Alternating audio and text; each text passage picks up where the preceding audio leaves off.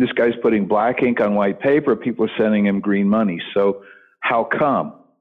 And I got it right away. I realized it was an emotional appeal. What I got, uh, the transaction transaction there, I gave him my 10 bucks.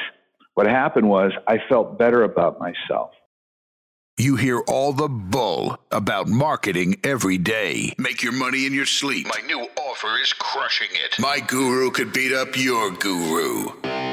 It's time to go right to the source and get the truth about marketing.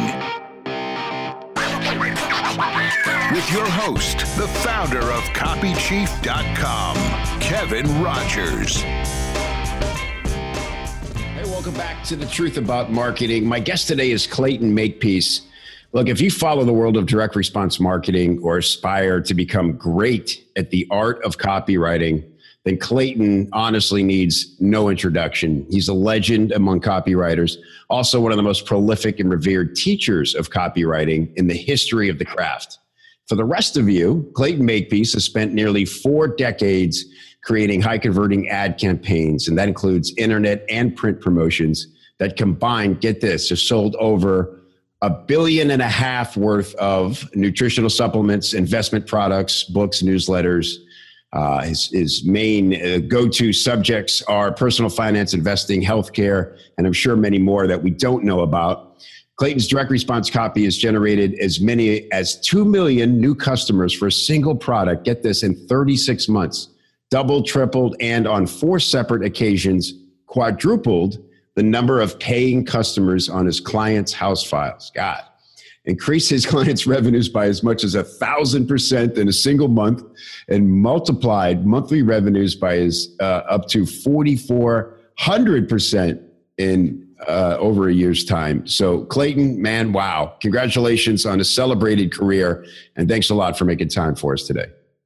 Thank you. It's really great to be here. I know that you also have uh, an amazing collection of rock uh, memorabilia. I mean, some really incredible stuff, like the last guitar that Stevie Ray Vaughan ever held, among other things.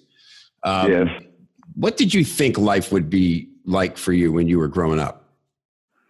You know, it was really interesting. My my mom um, had me absolutely convinced by the time I was old enough to understand English that that I was, um, in terms of special babies born in this world, there was Jesus and then there was me. and in fact, you know, I, I played Jesus in the Northwestern University uh, Christmas play when I was a year old.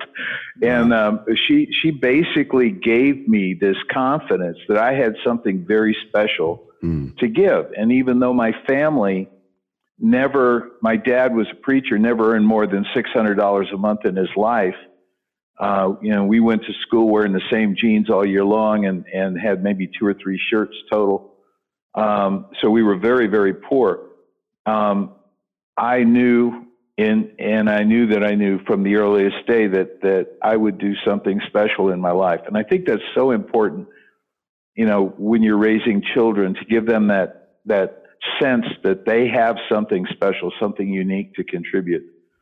Um, yeah yeah, so that that was really that was really where it came from. And then so when I got old enough that um, to go to work, I was very impatient. Um, if I was in a job that I where I didn't see the the the path forward on that particular job, I would shift quickly. Mm. My first love was film and television production. I went to Columbia School of Broadcasting out in Hollywood. Mm. Uh, I had my own soundstage at Columbia Pictures for a while. Um, I had five camera video trucks that I was technical director on um, around the country. And that was my first love. But I got to a point where my eyesight was not really good enough to shoot in low light situations. Mm. And when I realized that, I immediately uh, switched careers. So for me, and the, the same thing happened when it was time to move my family if I had an opportunity, we were living a, yeah, an idyllic life in Prescott, Arizona, up in the mountains, beautiful country. I was freelancing. I was doing okay. You know, I was, this in the 70s, I was, or early 80s, I was making like 90 grand a year, which was fairly good money back then. Um, but a guy offered me a job up in Minneapolis. And he said, you know, I'll give you whatever you want. I said, well, then I want a quarter million a year. And he goes, okay. I said, and I want 5% of revenues, gross revenues. And he goes, okay. And I, and, and I, every time he said, okay, I said, oh, crap, I didn't ask for enough. So I kept asking for stuff. and so by the time he was done, he'd basically given me a million dollar deal. And so I, uh, I just told the family, that's it, we're moving to Minneapolis. So I followed the money basically. And, um, uh, I never did anything distasteful. Mm-hmm. I never did anything I didn't believe in, but, but I was success oriented from the very beginning. And, uh, so the answer to your, the short answer to your question is yes, I did believe in my heart of hearts that, that I would do something important, you know, that, and that I would be successful. And it was all because of my mom. Interesting. Yeah. That's, uh, that's a great story. And I, I have heard you say before that, uh, y- your dad was the ruler of the house, but yeah. she, your mom understood uh, how to get her way, and that was your first idea of uh, first view of persuasion in action. Yeah, she would wink and she would say, "Well, I'll just use psychology on your dad." You know, she had a master's in theology, so she was well educated mm. um, and a very intelligent lady. And uh, she would just, you know, dad was tried to be authoritarian, but somehow she always got around him. and so, education obviously a big uh, theme in your house. Uh, you think you had an advantage there? Were you, uh, you know, not forced, but led to explore more things than the average kid? Well, I don't know about more things, but I can tell you this: uh, my parents had awesome um, vocabularies, mm. and um, dad dad was a student of Hebrew and Greek. Uh, you know, on car trips, instead of playing uh, other you know road games, we would we would learn the Greek alphabet. You know, mm. and um, uh, so I had that, and then also my parents were extremely conservative politically, and so from the age of twelve, I was studying Austrian economics, socialism, you know, the the various economic models yeah. And um, actually, they sent me away to schools in the summertime to learn that kind of stuff. And so I had no idea at the time, but that's come in extremely helpful in writing promotions for financial newsletters. And uh, also, their distrust of the establishment um, has been very helpful in my uh, writing for the health market.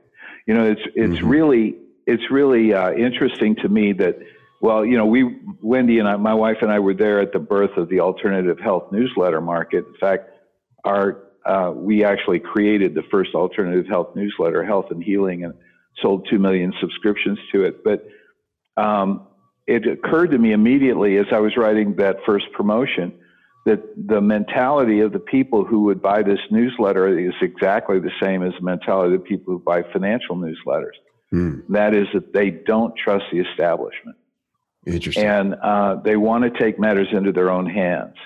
And uh, I remember putting a line in that first package that said um, that a surgeon will cut a hole right through your body in order to get to your wallet. Oh, wow. And and and and sure enough, as they started mailing that piece, they found out that financial newsletter lists worked every bit as well as the health market lists mm. that were out there. Actually in some cases better because the health market lists tended to be for mainstream health publications and those people weren't our ideal prospects. Right right. Interesting. Uh, when you write a line like that you you jump out of your chair and and you know do you fist pump what do you do do you feel that right well on that yeah oh, yeah on that one and i'm a very visceral writer i mean i, I mm. do everything on the basis of feeling and emotion and and when i sometimes I just crack myself up. You know, I'll be writing something and, and I'll start laughing out loud and I'll have to go in the other room, tell Wendy what I just wrote. um, and uh, on that one though, I was, I was all alone. I was a bachelor and I wrote that and I just sat there and laughed, you know? It's a great line. That a great line. It's so visual, right? You talked about being a visceral and a visual guy. Uh, when, yeah. what, is that one of the signs you'll see in a young copywriter that gets you to raise your eyebrow if they have that instinct? Well, you, you probably, yes, absolutely. The, the short answer is yes. Um, I really believe that, uh, and you've probably heard me say this, that nobody buys anything we sell for practical reasons. Nobody needs anything that we sell. I mean, what they need is to put away more money for retirement. They need to put away more money for their kids' education. They don't need to buy your newsletter. They don't need to buy your health supplement. You know, they they they really have other priorities, other things that are more important. And um, there was a executive with, uh, I think it was McCann Erickson, who once said that um, said the same thing. Nobody needs anything we sell. All they really need is a cave, a fire, and a recently deceased squirrel. And that's, I think that's absolutely true. So then the question is, if people are buying our stuff anyway, um, why are they doing it? And the answer is they're buying for emotional reasons. They're buying our stuff because it satisfies some emotional need that they have.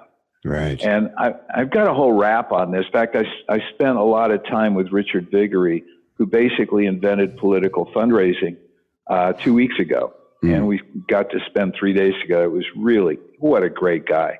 But this is a brilliant man who invented political fundraising. He essentially has uh, put Reagan in the White House. He was the contract with America was developed in his dining room with Newt Gingrich. Wow. Um, very influential guy, listed in on some list of the 100 richest men in America. Um, 83 years old, still does 13 hours a day. Wow. And um, uh, I got a job in a print shop when I was really young, folding appeal letters that Richard had written. Oh, wow. And um, when I was like 16 years old. And so I, I remember sitting in the middle of the night realizing if I donate money to this organization, you know, it's not going to grow hair on my bald spot. It's not going to make my teeth whiter. It's not going to make my lawn greener. It's not going to make me richer. It's not going to keep me from having a heart attack. All it's going to do is make me $10 poorer. Right. Mm. So, um, so I was immediately fascinated by that this guy's putting black ink on white paper. People are sending him green money. So how come? And I got it right away. I realized it was an emotional appeal. What I got by the transaction transaction there, I gave my ten bucks. What happened was I felt better about myself. Mm. Maybe I felt like I, I had more control over the world around me if it was a political uh, fundraiser. Uh, if it was a charitable fundraiser, it was because I felt like I had done something good, you know, earn my right. way to heaven kind of, right? right? So I was buying that, I was buying an emotion for my 10 bucks. Wow. And it, and, and if these guys do nothing more, then they, they can get rich and become one of the richest men in America just selling emotional gratification. Then imagine what would happen if we apply that principle to selling other products. And um, that's how I came to the whole idea of, uh, of uh, keying in on resident uh, dominant emotions uh, that my prospects have. So fantastic. And once you have that realization, and that so now you're, uh, I would assume, on this mission to really understand it, right? It's like, okay, I get it, mm-hmm. and now who's who's done this? Who's studied this? Who's written about this? What did you find when you went down that journey? Absolutely nothing. Um, I didn't see anything out there. Mm. Now you have to remember this is back in the 70s, so you know there we didn't have the proliferation of gurus that we have today. Mm-hmm. We didn't have the proliferation of self-help books. Um, the uh, the books that got me started tended to be Hopkins, you know, Claude Hopkins and John Caples, especially. I loved his checklists. Every every chapter in in uh, his book, Tested Advertising Methods, is a is a checklist, right? Right. So um, they they were fantastic along those lines. But what I did, um, I paid a lot of attention to conservative radio because I realized that's what they were doing. And if you think of Rush Limbaugh, that's all he does. He doesn't sell you anything that's going to change your life. He sells you the emotional gratification of having somebody you respect put your feelings into words. Yeah. And that gives you emotional catharsis, right? So right. Um, uh, it was really watching the the uh, the the nonprofit fundraisers and and mimicking what they did, even down to um, Richard invested invented list segmentation. Mm. So you know, e- even on the on the left brain side of what we do, um, those guys really had it before anybody else. So it was more along those lines. You've but been, you know what? Yeah. One of the things I just want to say real mm-hmm. quickly is, you know, the the whole thing of appealing to somebody's emotions uh, in your in your copy is it's easy to say, but there are two ways to do it. You know, one is to directly address the emotions. You know, like say you, you never have to feel you never you never have to feel inadequate again. You know, you never have to feel fat and uncomfortable again. You never have to feel depressed because the women aren't checking you out again. You never have to feel terror that you don't have enough money so, saved for retirement. You can you can address those issues explicitly, but also simply uh, you need to be aware that as you're raising the benefit that your product is offering, that act in and of itself is triggering uh, resident emotions that your prospect has and that are helpful to your sale. So, so there's, you know, you don't have to directly address the emotion, mm. so long as you're aware of what you're doing when you're talking about, you know, the bene- the product benefits. I right. like doing both. You know, I like doing both. That's a great point. If you're starting a, a, a piece and you haven't quite tapped into the emotion yet, you start with the more practical stuff. Um, you know what I before I start writing, uh, I've already made those connections. Um, right. Let's say, for example, that the uh, the product the product reverses heart disease.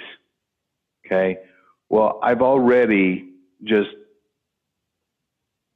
um, kind of automatically at this point in my career, after doing this for over 40 years, I've already connected to how somebody with a diagnosis of heart disease feels.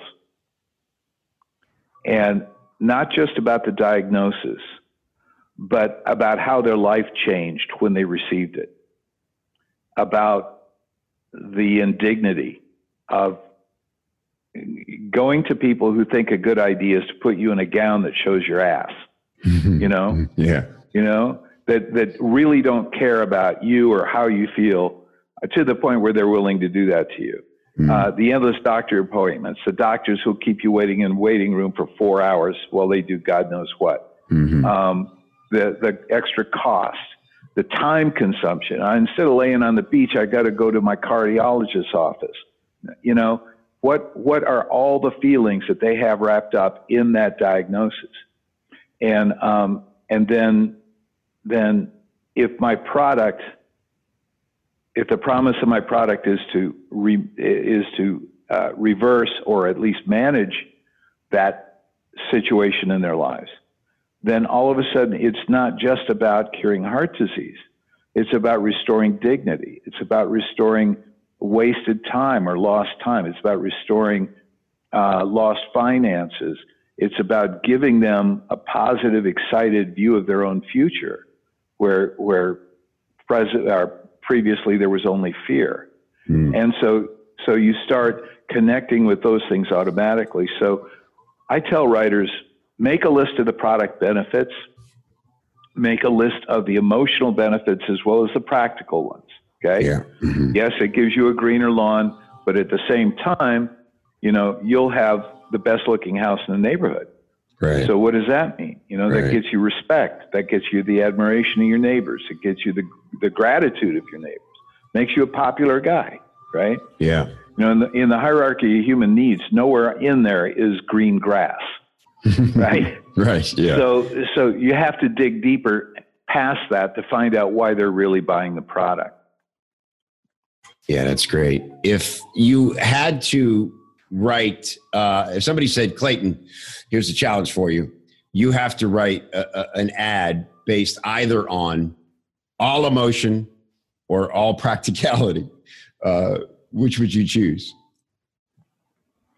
Wow. Well, it would depend on the market, I mm-hmm. think. Mm-hmm. It would mm-hmm. depend on the product. Um, and um, they're equally strong. As I said in the in the in the uh, fundraising area, it's all emotion. So if yeah. it was a fundraising promotion, that's where I would go.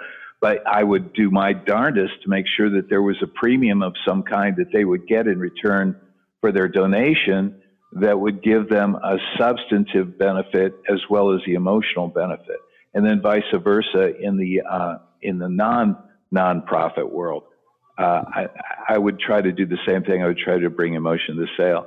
But it, it, it's really hard to answer that question without yeah. knowing the product. It's right? true. It's a good point. It, do you believe that the more uh, severe the problem the product solves, the less need for empathy? Well, let me rephrase that. Obviously, we always need empathy, but the stuff you talked about before, the indignity of of how you're treated with a health problem. If we're talking about cancer and I just have been diagnosed, right? I just want answers. I want to read everything. I want to try everything. Uh, is is there is there a time when it's like we don't need as much emotion? We just need to convince this person that we've got something that's proven and that they really need to know about. Yeah, well, you know, there's I think the order in which you introduce ideas in your copy is very important. Mm-hmm. So if this if if if this is a for a cancer product, then um, going in talking about um, the indignity of hospital gowns is going to get you killed, basically, right. um, because the the need is so obvious and no pressing. But there is a place later in the copy to talk about the side side effects of what you're doing. You know, the, the, we're used to the phrase side effects applying to drugs, and side effects are only negative things, right?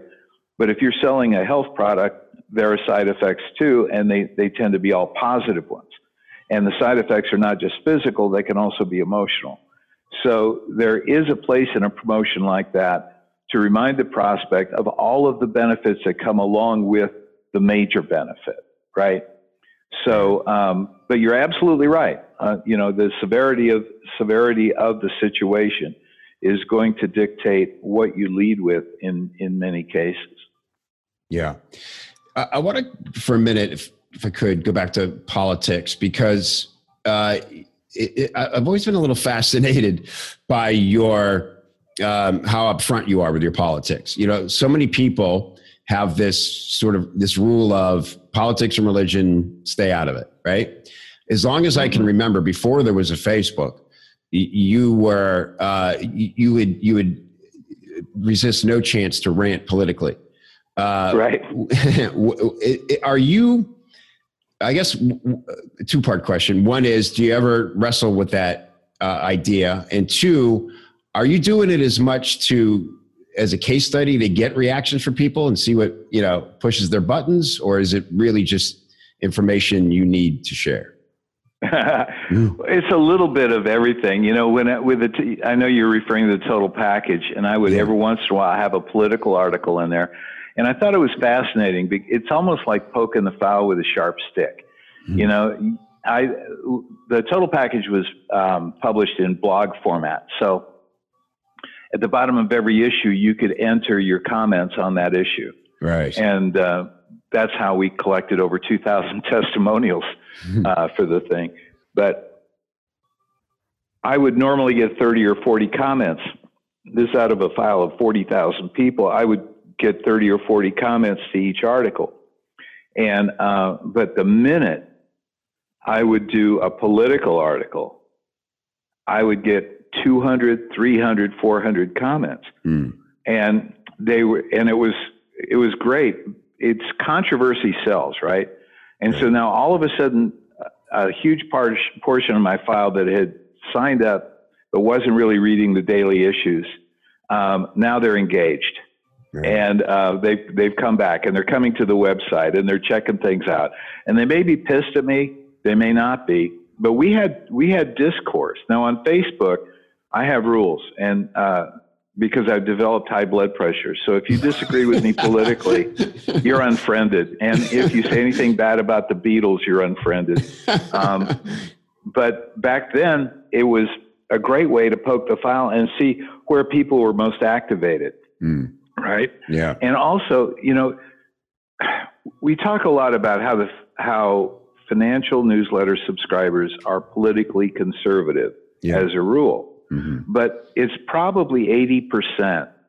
If I had to guess, 80% of all our subscribers would identify themselves as politically conservative, as Republicans, or as uh, libertarians. But that means 20% of your response is coming from people who are not conservative.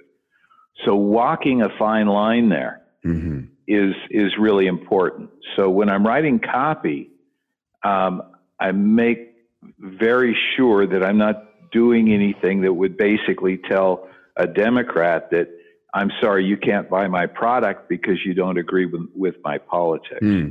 So, so you wouldn't outright uh, attack Obama when he was in office? Well, I would attack policies. You Mhm. know, if there's if there's a high tax policy or there's a regulatory policy that's killing jobs, um, uh, or or any economic policy, uh, then I would attack that. But I would never attack um, a Democratic president per, uh, personally.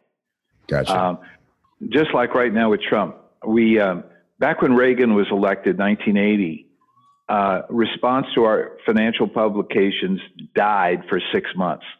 We went from 100% ROI in the mail to 30% ROI, literally in one day on election day. wow. And um, it took six months before people realized that they hadn't elected the Messiah, that what, no matter how much they loved Reagan, the fact of the matter was they still needed guidance to make good investments. And so they came back and they came back with a vengeance. And we had some of our biggest wins in the, uh, in the 80s and, and since then. Uh, everyone I know in my industry was uh, fearful of the same thing. In fact, Jed Candy and I were just talking about this just before this call. Excuse me. We were all afraid the same would happen with Trump's election, but we're not seeing it. Hmm. I'm not seeing that reduction in response.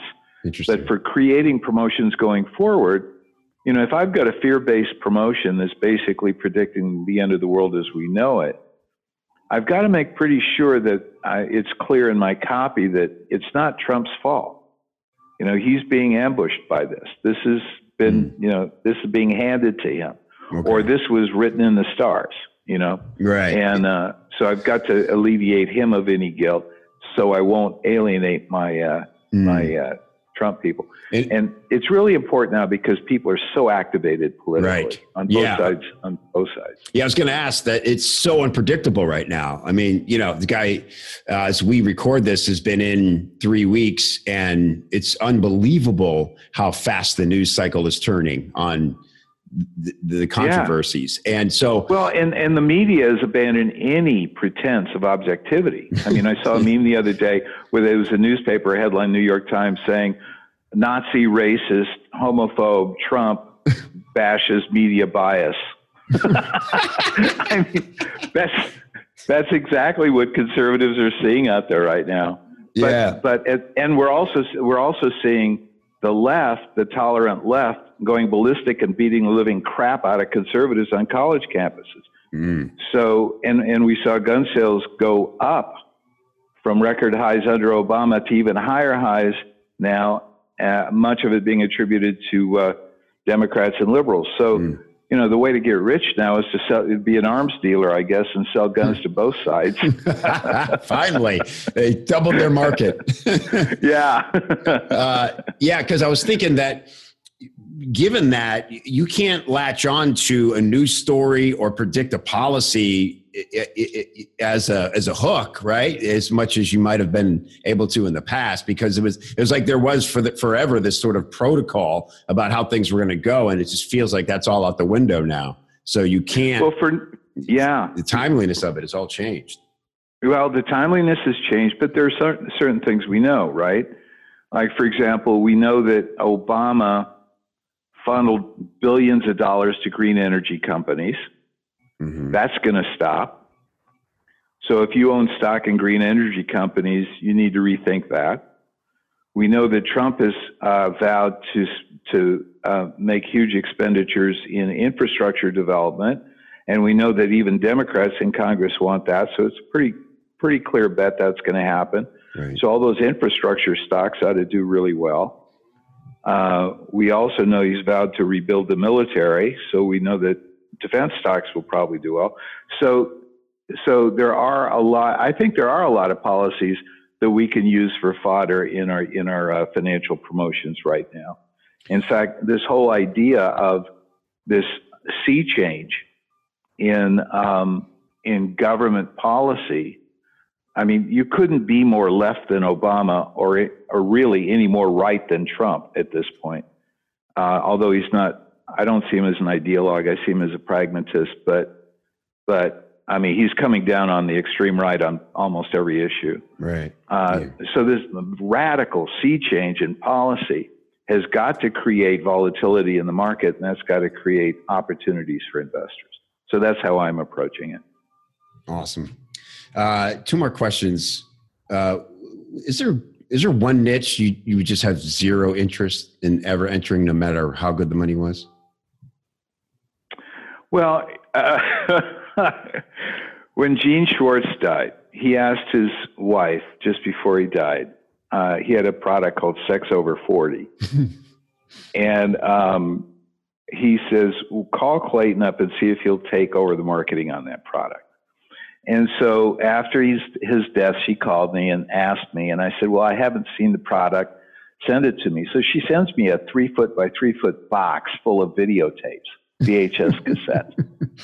and it's just ugly people having sex, you know, because I guess, you know, making sure that they were over 40 was important and they all had paunches and things were sagging and it just wasn't that attractive. and so um, uh, I just said, I told her, I'm sorry, this isn't for me.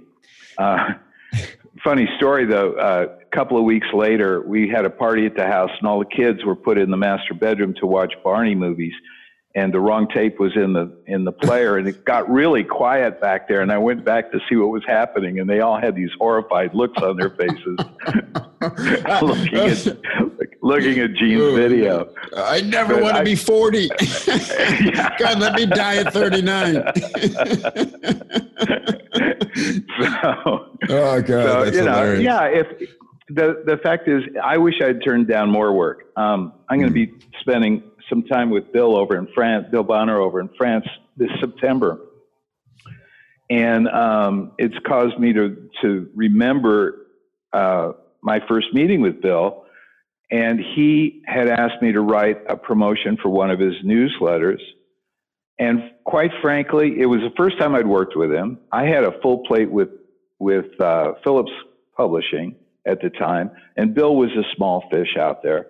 And um, uh, but I respected what he was doing, and I really wanted the relationship. So I went to Baltimore, sat down with him and the editor, and we talked about it. And it was clear to me from the outset that I have no freaking clue how to sell this product. It wasn't a financial product primarily; mm-hmm. it was more of a political one.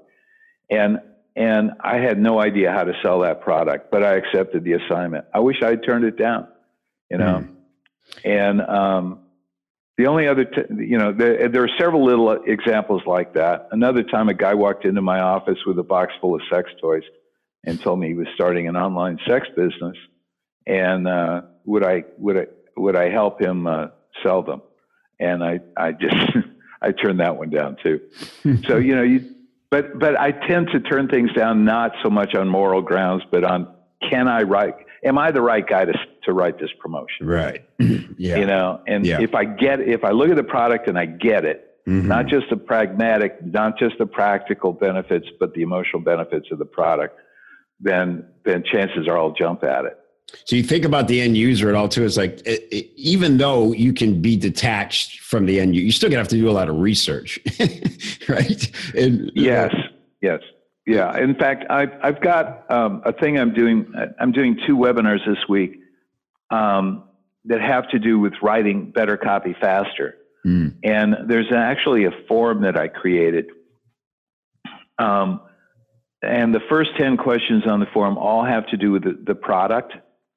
And the, and, and uh, the last 14 questions all have to do with the prospect. And so the the thinking about the process. I mean, that's how important the prospect is to the process, right? Yeah, right. So, you know, two of the questions, for example, I think are just absolutely seminal, and there's stuff that, frankly, a lot of copywriters never ask about, you know, uh, a market uh, right. or their prospect. The first yeah. question is, what does my prospect have to believe to make this purchase mandatory? Hmm. You know, to make it a no-brainer, like you know, either buy this product or I might as well just give up living right now because you know, what does he have to believe to make the purchase that mandatory? Right. And then the second question is, what do I have to sh- say or show him or demonstrate to to make that belief as intense as possible? Mm. And if you just ask those two questions, yeah, you know, it's, it's going to make a huge difference in the success of your promotions. Uh, is video helping that ability to demonstrate the value of a product? Um, I think so, um, but I think it could, but I don't think it's being used that way yet. Um, I haven't seen, frankly, any VSLs in the health space.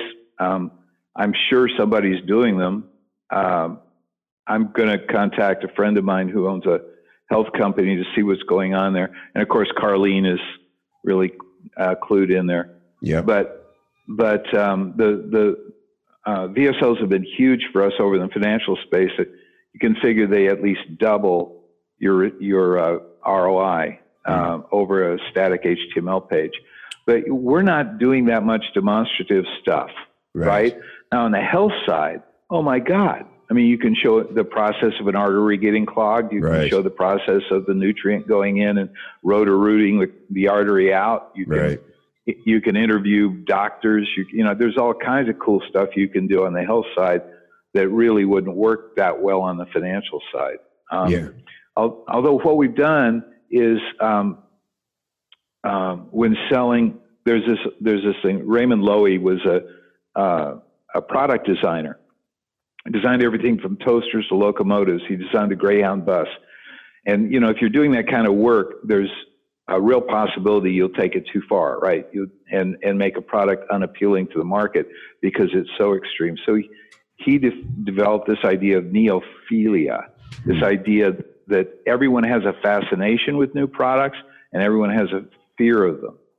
And um, so the idea is to make new products feel familiar Mm. Right? Yeah. To make surprising products feel familiar and to make familiar products feel surprising. And so, um, you know, that's a major consideration in everything I do as well. That's great. Is, is there a book? Is he written? Is he? No, there's a really good article. It, it's Raymond Loewy, L O, I think it's L O W E or I E uh, anyway, you can Google him, and there's yeah. some good articles on him online. I think one of them was in the New Republic that uh, awesome. really cl- uh, clued me into it. Thanks. Yeah, we'll, we'll, search that and put a link in the show notes. All right, Clayton, I want to respect your time. Thank you so much for doing this. Um, I will ask you what we consider the essential question on the show. Clayton Makepeace, what is the one thing you've done in your marketing that produced the most surprising results? okay, this will take a minute. Um, at Blanchard and Company, we offered, we sold coins, and the Swiss government had just introduced the world's first platinum proof set. And uh, it was gorgeous, but there were only 2,000 proof sets made worldwide. And um, uh, the coins were just amazing to look at. And I sat down and started writing, and I thought, you know, I got to figure out a better way to do this. And so I segmented my file and picked only my very best customers, people who had spent the most with me over the longest period of time, um, and uh, and and bought the most often during the year. And uh, I took 1,000 of those people and I sent them each a proof set. Mm. Now these sets sold for over $2,000 a piece, and I just sent each one of them a proof set and I didn't tell anyone I was doing it. I didn't. If I told the CFO, he would have had a stroke on the spot. His head would have literally exploded. but um, uh, I just sent them out, and my letter was uh, from Jim Blanchard, the owner of the company, that they all had a relationship with, and it said it started out by saying, um, I sat down to write you a letter to describe how beautiful these sets are, but sometimes words fail. Dot dot dot. Mm. And then it told them, you know, all about the coins. And then at the end of the letter, it says, "All I ask." You know, I sent this to you so that you could see it and appreciate it as much as I do because I know, as my friend, you know how much you love these things. All I ask is that you would use the uh, label that we sent with it to, to return the proof set, or if you want to buy it, call your broker right now. Mm. And uh, we also have some additional ones available. And so um, we sold out one weekend. We sold out in two days. Wow. So um, 2,000 proof sets, I think it was $2,500 a proof set. So right. um, that was the most surprising thing. And I, everything that, that I just described, I learned from Richard Viguerie. Wow. Interesting. That's a great answer. Thank you so much for that. Um, all right, Clayton, again, I really appreciate it. Is there somewhere uh, people can go? The, the total package sadly doesn't exist, but it does. The archives are there, right? Yeah, yeah. Makepeace, www.makepeacetotalpackage.com. We've got, I don't know, a thousand articles up there. Um, and we're just leaving us free. There's nothing to buy. Great. Also, um, if, if you're interested in stuff I'm doing now in terms of training, you can go to uh, awaionline.com and and look around there for me, and you'll see the products that I have and and the training that I'm doing in various uh, venues. So fantastic! I hope to see you at boot camp again this year. And, yeah, it'd uh, be great. All right, awesome. Thanks a lot. We'll talk soon. Thank you. Bye bye.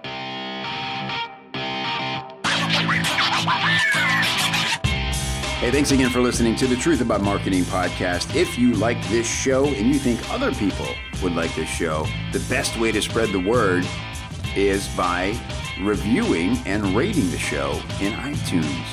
Just log in, click review, leave a big old fat five star review, and let everybody know that you dig the show so that they can dig it too. To get all the links and resources we mentioned on today's episode, please go to copychief.com forward slash TAM, as in Truth About Marketing.